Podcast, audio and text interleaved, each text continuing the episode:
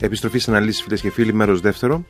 Να, να μιλήσουμε ε, επισκοπώντας την ε, πορεία της ελληνικής γεωπολιτικής από ουσιαστικά την ίδρυση, τη δημιουργία του ελληνικού κράτους μέχρι σήμερα και τις ε, προοπτικές και δυνατότητες της ε, από εδώ και μπρος. Ε, θα μιλήσουμε με τον Ιωάννη Κοτούλα, διδάκτορα Ιστορίας και Γεωπολιτικής του Εθνικού και Καποδιστριακού Πανεπιστημίου Αθηνών και διδάσκοντας στο Καποδιστριακό Πανεπιστημίο. Καλησπέρα κύριε Κοτούλα. Καλησπέρα κύριε Χαραλαμπίδη. Να, να πω για τους φίλους που ε, ενδιαφέρονται έτσι ε, ιδιαίτερα για τα ζητήματα της γεωπολιτικής ότι ε, κυκλοφορούν δύο, βιβλίο, δύο βιβλία, βιβλία σας συγγνώμη, από τις εκδόσεις Λιμών. Είναι η, η ιστορία της ελληνικής γεωπολιτικής, το πιο πρόσφατο, και η ιστορία και η γεωπολιτική της νεότερης Ελλάδος.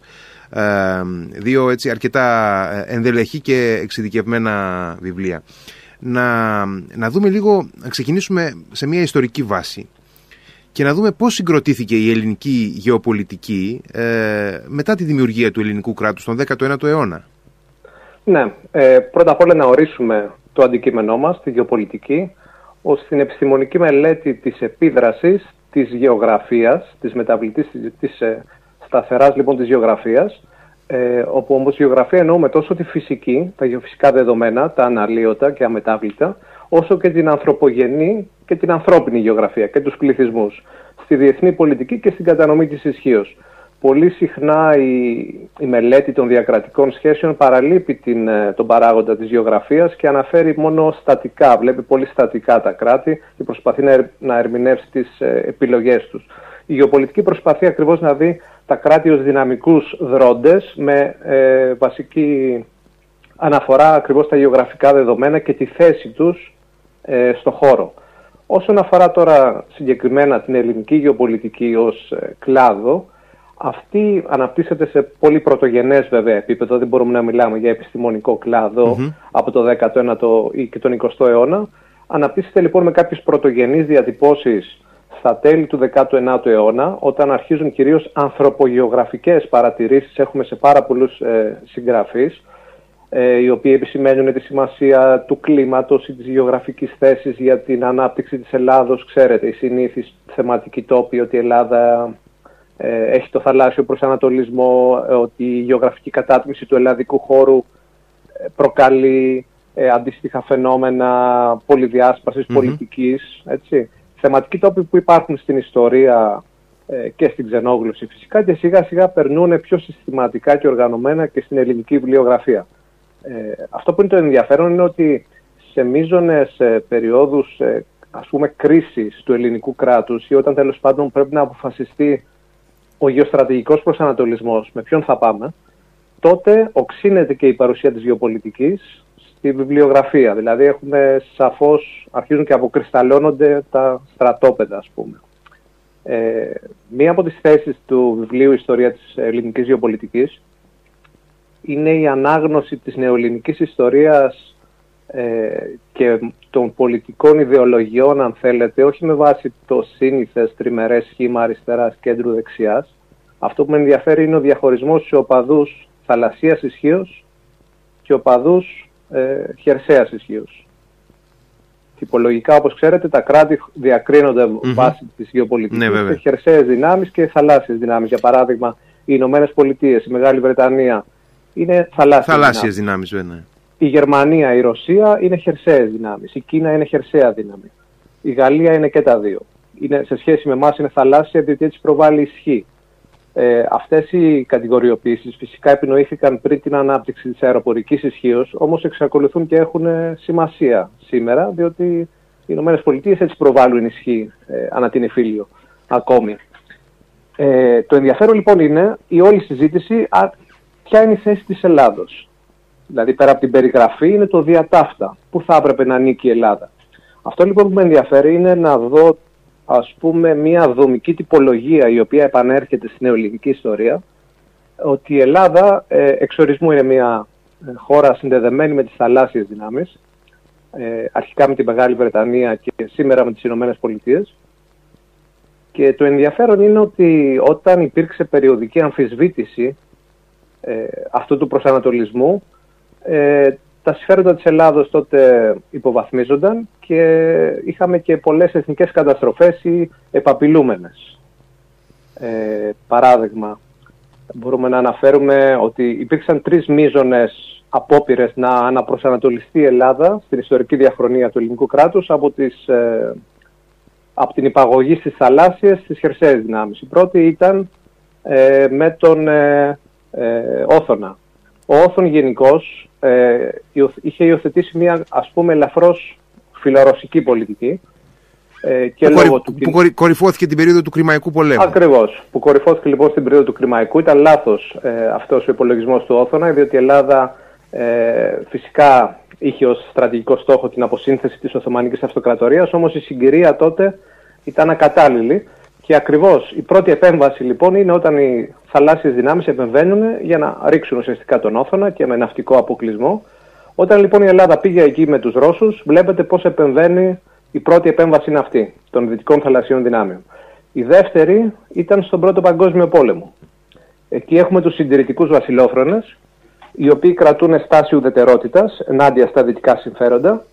Ε, βέβαια δεν ισχύει αυτό το απλό σχήμα που έχει επικρατήσει ότι ήταν γερμανόφιλοι, δεν είναι ακριβώς έτσι. Mm-hmm. Ήταν οπαδοί της ουδετερότητας διότι θεωρούσαν ότι θα μπορούσαν να γίνουν χειρότερα τα πράγματα ε, είχαν ως στρατηγικό ας πούμε, σχέδιο την επέκταση να αποκτήσει η Ελλάδα ενδοχώρα προς βορρά κατά των Σλάβων. Αυτή ήταν χονδρικός η θέση τους. Εν πάση περιπτώσει, όταν η Ελλάδα τότε ουσιαστικά στρέφεται κατά των δυτικών συμφερόντων, έχουμε πάλι, όπως ε, ξέρετε, επέμβαση, ε, απόβαση τα γνωστά επεισόδια στην Αθήνα, Έχουμε ουσιαστικά στάσει στασιαστικό κίνημα από το Βενιζέλο ώστε να μπει η Ελλάδα αναγκαστικά στον πόλεμο. Το κίνημα της Εθνικής Άμυνας, ναι, ναι. Το κίνημα της Εθνικής Άμυνας. Πάλι έχουμε δηλαδή τον αναγκαστικό αναπροσανατολισμό προς τις δυτικές θαλάσσιες δυνάμεις. Μια διόρθωση πορείας. Διόρθωση πορείας, ναι, θα λέγαμε. Ακριβώς. Και φυσικά αυτό ήταν υπέρ των συμφερόντων της Ελλάδος. Να το ξεκαθαρίσουμε αυτό, ότι η Ελλάδα έπρεπε να μπει ε, στον πόλεμο υπέρ των δυτικών θαλασσίων δυνάμεων, διότι εκείνη τα συμφέροντά της. Η τρίτη απόπειρα ε, είναι ενδοκρατική πάλι και έχει να κάνει με το κίνημα του φιλοσοβητικού ΕΑΜΕΛΑΣ το Δεκέμβριο ε, που ουσιαστικά είναι πάλι μια απόπειρα αναπροσανατολισμού προς τη Ρωσία, προς τη χερσαία δύναμη, η οποία τότε έχει τη μορφή της Σοβιετικής Ένωσης. Και πάλι η μίζων, όχι τότε μίζων, εν πάση περιπτώσει η ηγετική θαλάσσια δύναμη η Μεγάλη Βρετανία επεμβαίνει για να αποσοβήσει αυτό το ενδεχόμενο. Ε, άρα λοιπόν εδώ έχουμε μια τυπολογία ότι η Ελλάδα είναι συνδεδεμένη με τους δυτικούς ε, θαλάσσιους ρόντες, διότι είναι μια χώρα εκτεθειμένη ε, ακριβώς στην επιρροή τους λόγω της παράκτειας διαμόρφωσης. Είναι κάτι που το είχε καταλάβει σε ένα άρθρο του Κέου Ζαχαριάδης. Και ε, είναι προς το συμφέρον της Ελλάδος να προωθεί τα, την οπτική της βάσει αυτού του σχήματος, ως προέκταση των δυτικών θαλασσιών δυνάμεων και είναι κάτι το οποίο ε, η Ελλάδα το κάνει τα τελευταία 10 χρόνια. Είναι ουσιαστικά αυτή ε, η, γραμμή, εν πάση περιπτώσει, ε, είναι ε, από ό,τι φαίνεται μέχρι και σήμερα ε, αποδεκτή από τις ελληνικές πολιτικές δυνάμεις. Δηλαδή είναι τυπικά ή άτυπα μια εθνική στρατηγική που ακολουθείται. Ακολουθείται με ε, αφιταλαντευσεις Για παράδειγμα, ε, είχαμε πει πριν ότι στον Πρώτο Παγκόσμιο Πόλεμο η δεξιά, οι βασιλόφρονες ήταν ε, υπέρ των χερσαίων δυνάμεων. Ναι, η ναι. δεξιά ναι. έκανε ένα προσανατολισμό από το 1918, το Λαϊκό Κόμμα, και γίνεται αγγλόφιλη, κάτι που είναι δεδομένο πλέον στην αντίληψή μας. Ε, το κέντρο επίσης υπό το Βενιζέλο ήταν ε, υπέρ των θαλασσίων δυνάμεων, συνεχίζει αυτή την πορεία και, με τον, και στο Μεσοπόλεμο. Απλώς εκεί έχουμε την ενδιαφέρουσα παραλλαγή ότι ο Βενιζέλος ήταν υπέρ των Ιταλών. Ναι, έχουμε Ήθελε αυτή... να μας υπαγάγει Έχουμε, επιρροή της Ιταλία. Την, την ιδιομορφία σε αυτή την περίοδο. Ναι, ναι η οποία είναι επίσης θαλάσσια δύναμη. Ε, και αυτή η γραμμή διατηρείται μέχρι ουσιαστικά τη ρήξη του 1963-65 που το κέντρο αναπροσανατολίζεται υπό την ε, επιρροή του Ανδρέα Παπαδρέου προς μια πιο ουδετερόφιλη στάση. Ε, παραλλαγή μπορούμε να πούμε ότι είναι ο προσανατολισμός προς την Ευρωπαϊκή Ένωση. Είναι, εκεί είναι λίγο πιο μπερδεμένο το θέμα τι ακριβώς είναι η Ευρωπαϊκή Ένωση. Είναι ένα χερσαίο σχήμα, εν πάση περιπτώσει, με βάση το γαλλογερμανικό άξονα. Η ουσία είναι ότι η Ελλάδα τα τελευταία 10 χρόνια συνειδητοποιεί ότι η Ευρωπαϊκή Ένωση δεν μπορεί να καλύψει τις ανάγκες της και έχει υιοθετήσει ένα τριμερές σχήμα ε, σύσφυξης των δεσμών με, τους, με τις Ηνωμένες Πολιτείες ε, εσωτερικής αναβάθμισης των ενόπλων δυνάμεων και περιφερειακών συμμαχιών με Αίγυπτο, Ισραήλ ε, και τα και αραβικά κράτη της περιοχής. Έχει, έχει μια διάσταση τόσων χρόνων, δηλαδή ε, δεκαετή όπως ε, το προσδιορίζει ναι, μπορούμε να πούμε ότι ξεκινάει με την προσέγγιση του Ισραήλ. Το, το έτος είναι ουσιαστικά το 2010 που ανακαλύπτονται τα κοιτάσματα στη Μεσόγειο και σηματοδοτείται η στροφή όλων προς τη μεσογειο ε, τα μεγάλα κοιτάσματα. Τότε, τότε μπήκαν και οι ρίζες της ελληνο-ισραηλινής προσέγγισης. Τότε ναι. ξεκινάει η Ελλάδα και αρχίζει και αποδεσμεύεται από την αυστηρός ε, πώς να το πούμε, ευρωπαϊκή αυτοεικόνα της. Έως τότε η Ελλάδα συνεχώς έλεγε ότι τα είμαστε τα σύνορα της Ευρώπης και η Ευρωπαϊκή Ένωση κτλ. Αυτό θα δείτε στο δημόσιο λόγο ότι αρχίζει και υποχωρεί ε, σταδιακά και τον τελευταίο καιρό έχει επιταθεί η αντίληψη της Ελλάδος ως προγεφυρώματος ουσιαστικά της ε, δυτικής επιρροής. Τα τελευταία, δύο χρόνια βλέπουμε, τα τελευταία δύο χρόνια βλέπουμε ότι υπάρχει μια ε, ένταση σε αυτή τη, την, την πορεία, εν πάση περιπτώσει. Ε, ναι, είναι πρωτοφανής ο δυναμισμός της ελληνικής εξωτερικής πολιτικής τα τελευταία δύο χρόνια. Οφείλουμε να το ε, διαπιστώσουμε αυτό με τις ε, συμφωνίες ε, με τη Γαλλία, τα Ηνωμένα Αραβικά Εμμυράτα, την ε, στρατηγική συνεργασία με την Αίγυπτο, τις ε, πολύ καλές σχέσεις με το Ισραήλ, τα ανοίγματα σε πάρα πολλούς δρόντες. αυτό έχει προκαλέσει εύλογη ανησυχία στην Τουρκία. Έχει προκαλέσει ανησυχία και σε διαφόρους εντός Ελλάδος οπαδούς ίσως των χερσαίων δυνάμεων ή που είχαν συνηθίσει μια απραξία της ελληνικής πολιτικής και φυσικά είναι προς τη σωστή κατεύθυνση. Υπάρχει μια συζήτηση, μια επιχειρηματολογία εν πάση περιπτώσει ότι η ανάπτυξη ε, δεσμεύσεων της ε, Ελλάδος προς τη μεριά της Γαλλίας για παράδειγμα η, η ε, επιβεβαίωση και η ενίσχυση των δεσμεύσεων της προς τις Ηνωμένες Πολιτείες. Δεσμεύσεις βεβαίως οι οποίες κρατούν από τη δεκαετία του 50 που είναι η Ελλάδα στο ΝΑΤΟ. Αλλά με την νέα πολιετή έτσι, ελληνοαμερικανική συνεργασία και σύμπραξη, ε, ότι αυτές οι δεσμεύσεις ε, ενδεχομένως να, ε, να είναι και εις βάρος της Ελλάδος ε, στο διεθνές πεδίο. Πιστεύετε ότι έχουν βάση αυτές οι ανησυχίες; Ε, υπάρχει μια ρητορική γενικώς περί ανεξαρτησίας, ότι η Ελλάδα κατά κάποιο τρόπο υπονομεύει η ανεξαρτησία της, για παράδειγμα, mm-hmm. την παρουσία των Αμερικανικών βάσεων ή από, mm-hmm. από τις δεσμεύσεις με τη ΣΥΠΑ ή τη Γαλλία. Ε, αμερικανικές βάσεις υπάρχουν και στη Γερμανία και σε, σε πολλά κράτη. Η, η Νότιος Κορέα, για παράδειγμα, η οποία είναι υπό μόνιμη απειλή, δεν αμφισβήτησε ποτέ αυτόν τον προσανατολισμό. Το θέμα είναι να αυξάνεται η στρατηγική ε, δύναμη της χώρας με βάση τις συμμαχίες και η αλήθεια είναι ότι όσο μεγαλύτερος είναι ο βαθμός δέσμευσης και εμπλοκής του ηγεμόνα, εν προκειμένου των Ηνωμένων Πολιτειών και της Γαλλίας, τόσο ε, περισσότερο μας χρειάζονται και τόσο περισσότερο θα έχουν φιλική στάση προς τα συμφέροντά μας. Ακούμε για παράδειγμα, λέμε γιατί η Ισπανία στηρίζει την Τουρκία και λένε ορισμένοι, ξέρετε, είναι εκτεθειμένοι με τις τράπεζες κτλ. Τι δείχνει αυτό; Ότι όσο μεγαλύτερη οικονομική επένδυση κάνει κάποιος εξωτερικός δρόμος σε ένα κράτος, τόσο περισσότερο θα το στηρίξει. Βέβαια, οι ίδιοι, ξέρετε, πολύ συχνά στην περίπτωση της Ελλάδος το ερμηνεύουν ανάποδα. Λένε ότι γινόμαστε απικία κτλ η Ελλάδα είναι ένα κράτος το οποίο πρέπει να προωθήσει τα συμφέροντά, της, ε, τα συμφέροντά του και γι' αυτό πρέπει να δείχνει ότι είναι αξιόπιστος δρόν σε αντίθεση, όλα φυσικά προσδιορίζονται στην Ελλάδα με βάση την Τουρκία, σε αντίθεση με την Τουρκία η οποία είναι πλέον ε, για τις δυτικές ε, δυνάμεις αναξιόπιστος δρόν και αυτό είναι απολύτως σαφές, το βλέπετε και στην αντιμετώπιση από τις Ηνωμένες Πολιτείες. Να ρωτήσω κάτι σχετικά με αυτό. Ε, φεύγουμε τώρα βέβαια άμεσα από, από τη συζήτηση για την Ελλάδα, αλλά νομίζω ότι και η Τουρκία ε, έχει ένα πολύ σημαντικό ρόλο. Ε, ο τρόπος με τον οποίο βλέπουν τα τελευταία χρόνια ε, ολοένα και περισσότερο την Τουρκία ως ε, έναν αυτόνομο και ενδεχομένως απρόβλεπτο και ίσως και επικίνδυνο ενίοτε παίκτη στην περιφερειακή μας εδώ περιοχή. Ε, είναι ενδεχόμενο να οδηγήσει στο μέλλον σε κάποια αναθεώρηση, ριζική όμως αναθεώρηση, της τάσης ε, των δυτικών δυνάμεων απέναντι στην Τουρκία; Με ποια έννοια εννοώ ότι έχει πλέον ε, ένα τέτοιο μέγεθος πάρει η Τουρκία που από μόνο του αυτό το μέγεθος δημιουργεί ένα, κάποια δεδομένα. Ε, θα μπορούσε δυνητικά να υπάρξει η συνείδηση στις Ηνωμένες Πολιτείες σε άλλες δυτικές δυνάμεις ότι πρέπει να απομειωθεί στρατηγικά αυτό το μέγεθος της Τουρκίας; Ε, αυτό συμβαίνει ήδη. με το να ασκούν πίεση στην Τουρκία με οικονομικό τρόπο και με να την απομονώνουν διπλωματικά σε ορισμένο βαθμό.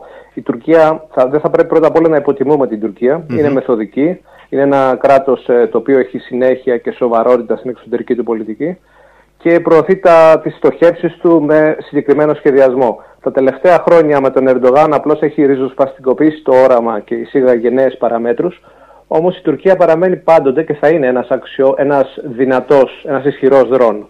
Δηλαδή ε, αυτό που ορισμένοι θεωρούν ότι η Τουρκία θα διαλυθεί ή θα καταρρεύσει δεν πρόκειται να συμβεί ούτε θα διαλυθεί η Τουρκία ε, διότι δεν έχει κάποια τέτοια δυναμική το κουρδικό κίνημα ε, ούτε θα καταρρεύσει η οικονομία της όπως ε, φαντάζονται ότι θα γίνει κάποια αποκάλυψη. Ε, έχει μεγάλες ε, αντοχές και μεγάλη εσωτερική δυναμική λόγω του πληθυσμού, λόγω της παραγωγής. Έτσι. Παράγουν πολλά πράγματα, ενώ εμείς δυστυχώς έχουμε εγκαταλείψει πολλές, πολλούς παραγωγικούς τομείς. Ε, αυτό που θα γίνει, που φαίνεται τέλος πάντων να γίνεται, είναι ότι η προσέγγιση της Τουρκίας με τον άξονα Ρωσίας-Κίνας ε, έχει οθήσει τη ΣΥΠΑ να υιοθετήσουν μια διαφορετική στάση και αυτό φυσικά ευνοεί τα ελληνικά ε, συμφέροντα. Αρκεί η Ελλάδα να είναι αποφασισμένη να αδράξει την ευκαιρία. Διότι και άλλες ευκαιρίες είχαν παρουσιαστεί στο παρελθόν, αλλά δεν ε, ανταποκριθήκαμε. Ε, η στρατηγική άνοδος της Τουρκίας στη δυτική συνείδηση ξεκινάει το 1979 πριν το 1979 η Τουρκία δεν ήταν αυτό το αγαπημένο παιδί της Δύσης που ήταν μέχρι τον Ερντογάν. Έγινε λόγω Αφγανιστάν και Ιράν. Οι Τούρκοι τότε άρπαξαν την ευκαιρία, γίνανε ο αξιόπιστος δρόνι για τη ΣΥΠΑ ενάντια μόλις έπεσε το Ιράν και μόλις ε, ε, οι Σοβιετικοί προέβαλαν ενισχύσει στο Αφγανιστάν, ενώ την ίδια περίοδο η Ελλάδα είχε υιοθετήσει μια ε, έντονη αντιδυτική ε, τοποθέτηση. Άρα λοιπόν πρέπει να ανταποκρίνεσαι και στο πνεύμα των καιρών. Και νομίζω ότι αυτό το έχουμε καταφέρει τον τελευταίο καιρό. Ε, οι σχέσεις της Ελλάδας με τη Ρωσία ξέρουμε, βλέπουμε, παρακολουθούμε ότι έχουν μία, εν πάση περιπτώσει, ε, ελεγχόμενη ψυχρότητα. Ή αν όχι ψυχρότητα, δεν έχουν κάποια ιδιαίτερη θερμότητα. Από την άλλη, η Ελλάδα έχει αναπτύξει ε, τα τελευταία 10-15 χρόνια ε, κάποιους οικονομικούς δεσμούς με την Κίνα. Οι Ηνωμένες Πολιτείες προβάλλουν την Κίνα ε, ιδιαίτερα ζωηρά ως τον βασικό τους ε, αντίπαλο για τις επόμενες δεκαετίες. Σε αυτό ακριβώς το πεδίο, όπου εμείς ε, είμαστε ξεκάθαρα τοποθετημένοι ε, στην, στη χωρία των, των χωρών που υποστηρίζουν σταθερά τις Ηνωμένες Πολιτείες, αλλά έχουμε και χρειαζόμαστε τις οικονομικές σχέσεις με την Κίνα, πώς θα κινηθεί η, η, ελληνική ας πούμε ε, διεθνής πολιτική; Ε, καταρχήν το θέσατε πολύ σωστά. Με την Κίνα ε, χρειαζόμαστε μια ισορροπία διότι ακριβώς ε, οι Κινέζοι επενδύουν, αυτό δεν είναι κακό. Μόνο αν υπάρξει αξιόπιστη υποκατάσταση οικονομική από άλλον επενδυτή θα μπορούσαμε να εγκαταλείψουμε αυτή τη σχέση, αλλά αυτό θα πρέπει να μας δοθεί μια αξιόπιστη εγγύηση. Κάθε κράτος οφείλει να προωθεί τα δικά του αποκλειστικά συμφέροντα. Ε, με την Κίνα λοιπόν χρειάζεται οπωσδήποτε μια ισορροπία, με τη Ρωσία ίσως λιγότερο, διότι η Ρωσία στηρίζει πολλά την Τουρκία και ε, γενικώς ε, μία από τις παραμέτρους της εσωτερικής ελληνικής πολιτικής ε, ο συναισθηματικός δεσμός με τη Ρωσία είναι μάλλον αδικαιολόγητος, διότι σε πάρα πολλές περιπτώσεις οι Ρώσοι έχουν ασκήσει εξωτερική πολιτική για τα ελληνικά συμφέροντα ε, στη μακρά ιστορική διάρκεια. Αυτό που χρειάζεται πάντως η Ελλάδα είναι ισορροπία με όλες τις ε, ε, μείζονες δυνάμεις και με τη Ρωσία και με την Κίνα, αλλά πάνω απ' όλα χρειάζεται να αποδεικνύει την αξιοπιστία της σε αυτό το νέο πλέγμα που διαμορφώνεται περί την Rimland, την περίπεδρο. Βλέπετε ότι σιγά σιγά αναδεικνύεται αυτό που έλεγε ο Σπάικμαν, η σημασία της ανασχετικής περιμέτρου, η οποία περιβάλλει το χερσαίο σύμπλοκο Ρωσίας-Κίνας. Και γι' αυτό βλέπετε ότι είπα τι κάνουν ουσιαστικά έχουν αφήσει τους Γάλλους να προβάλλουν ισχύ στη Μεσόγειο και τη Βόρεια Αφρική και θα φτιάξουν ένα δακτύλιο, θα ενισχύσουν τα κράτη Ελλάδα, Ισραήλ, Αίγυπτο, Σαουδική Αραβία, ε, Ινδία, Αυστραλία, όλη δηλαδή την παράκτια περίμετρο η οποία τους ενδιαφέρει και η οποία περιορίζει αυτό το τεράστιο χερσαίο σύμπλοκο Ρωσίας-Κίνας. Ε, είναι καθόλου τυχαίο. Όλα τα παράκτια κράτη, τα οποία είχαν αποτελέσει και τον πυρήνα του ΝΑΤΟ στην Ευρώπη πάλι αντιστοίχως, αυτά τώρα συνασπίζονται φυσικά με τον, ε, με τον αγγλοσαξονικό πυρήνα, ο οποίος είναι ο ηγεμονικός, ενάντια στο μεγάλο σύμπλοκο Ρωσίας-Κίνας. Τώρα σε αυτό το σύμπλοκο ε, δεν αποκλείεται στο μέλλον να δούμε και εκπλήξεις, διότι δεν είναι καθόλου σαφές ότι οι Ρώσοι θα είναι ευτυχισμένοι να είναι το δεύτερο βιολί ε, σε ένα σχήμα υπό την κινα Η Ρωσία είναι ένα κράτος το οποίο μας έχει συνηθίσει σε μεγάλες τομές στην ιστορία της, στη μακρά ιστορική διάρκεια, ε, σε επαναστατικές διαδικασίες. Όλα αυτά βέβαια είναι θέματα, ξέρετε, αυτοαντίληψης. Πώς θα δει το κάθε κράτος τον εαυτό του και πού θα κινηθεί. Αλλά και πάλι η έννοια της Κίνας, τώρα αυτό είναι μεγάλη συζήτηση, ε, η Κίνα είναι σε ακόμη, ε, πώς να το πω, σε ακόμη χειρότερη θέση σε σχέση με τη Ρωσία, στο να απειλήσει ε, γεωστρατηγικά σε παγκόσμιο επίπεδο μιλάω, τις Ηνωμένες Πολιτείες. Δεν την ευνοεί η γεωγραφία, δεν την ευνοεί και η σύνθεση του πληθυσμού. Η Κίνα έχει δομικά προβλήματα την γύρανση. Ε, όταν η Ρωσία ανταγωνιζόταν, της είπα, τη δεκαετία του 1970 σχεδόν ισότιμα, και λέω σχεδόν ισότιμα διότι η υπεροχή των ΗΠΑ ήταν πάροντε δεδομένη, είχε και έναν ε, σχεδόν αντίστοιχο πληθυσμό. Σήμερα το χάσμα είναι τεράστιο μεταξύ ε, Ηνωμένων Πολιτειών και Ρωσίας. Οι Ηνωμένες Πολιτείες είναι σχεδόν στα 340-350 εκατομμύρια, η Ρωσία είναι ε, πολύ πιο χαμηλά στα 140. Αλλά ε, και στην περίπτωση της Κίνας ε, φυσικά υπάρχουν ποιοτικές διαφορές ως προς το ανθρώπινο κεφάλαιο. Άρα ας μην βιαζόμαστε να βλέπουμε παγκόσμιες αναδιατάξεις του συστήματος. Δεν νομίζω ότι θα υπάρξει κάτι τέτοιο εντός του 21ου αιώνα. Και ε, για να κλείσουμε τη συζήτησή μας, ε, μετά το 1922 και την κατάρρευση του, της εθνικής ε, της στρατηγικής, της, της μεγάλης ιδέας, ε, η Ελλάδα δεν ξαναβρήκε κάποιο ανάλογο έτσι, όραμα, τουλάχιστον ε, όχι πραγματικά, γιατί ε, το ευρωπαϊκό όραμα για πολλούς θεωρήθηκε ένα ψεύδο, ψεύδο γεωπολιτικό. Ε, όπως για τους λόγους που και εσείς αναφέρατε στην αρχή της συζήτησής μας. Υπάρχει περίπτωση ε, όπως προχωράμε στον 21ο αιώνα και ενώ δραστηριοποιούμαστε στη διεθνή πολιτική η Ελλάδα να ξαναβρει ένα αντίστοιχο και ανάλογο εθνικό όραμα; Ε, δεν, δεν εννοώ με επεκτατικό τρόπο, αλλά με ναι, ναι. πολιτικό τρόπο. Υπήρξε συνέχεια μεταλλαγή της μεγάλης ιδέας. Κατά το Μεσοπόλεμο ήταν το θέμα να αναταχθούμε εσωτερικά, ήταν εσωτερικός εξυγχρονισμός. Ε, το Κυπριακό μπορούμε να πούμε ότι είναι μια άτυπη συνέχεια της μεγάλης ιδέας. Οι Τούρκοι σίγουρα έτσι το είδαν και είχαν δίκιο ως προς την ερμηνεία. Αυτό είναι ουσιαστικά. Είναι μια τελευταία απόπειρα επέκταση μας εδαφικής. Ε, σήμερα που έχουν λήξει πάνω κάτω αυτά τα θέματα, ε, το θέμα είναι πάλι η εσωτερική, η εσωτερική εντατική ισχύ της Ελλάδος, η οποία πρέπει να αναβαθμιστεί, και η έμφαση ακριβώς στο, σε αυτό που ήταν η δομική παράμετρος της Ελλάδος, δηλαδή ο θαλάσσιος προσανατολισμός και η σχέση με, τον, ε, με τις ηγετικές ε, δυτικές θαλάσσιες δυνάμεις. Κύριε Κουτούλα, σας ευχαριστώ πάρα πολύ για τη συζήτηση που είχαμε. Νομίζω, νομίζω ότι φωτίσαμε το πεδίο έτσι αρκετά. Να είστε καλά. Καλό βράδυ. Καλό βράδυ. Γεια σας.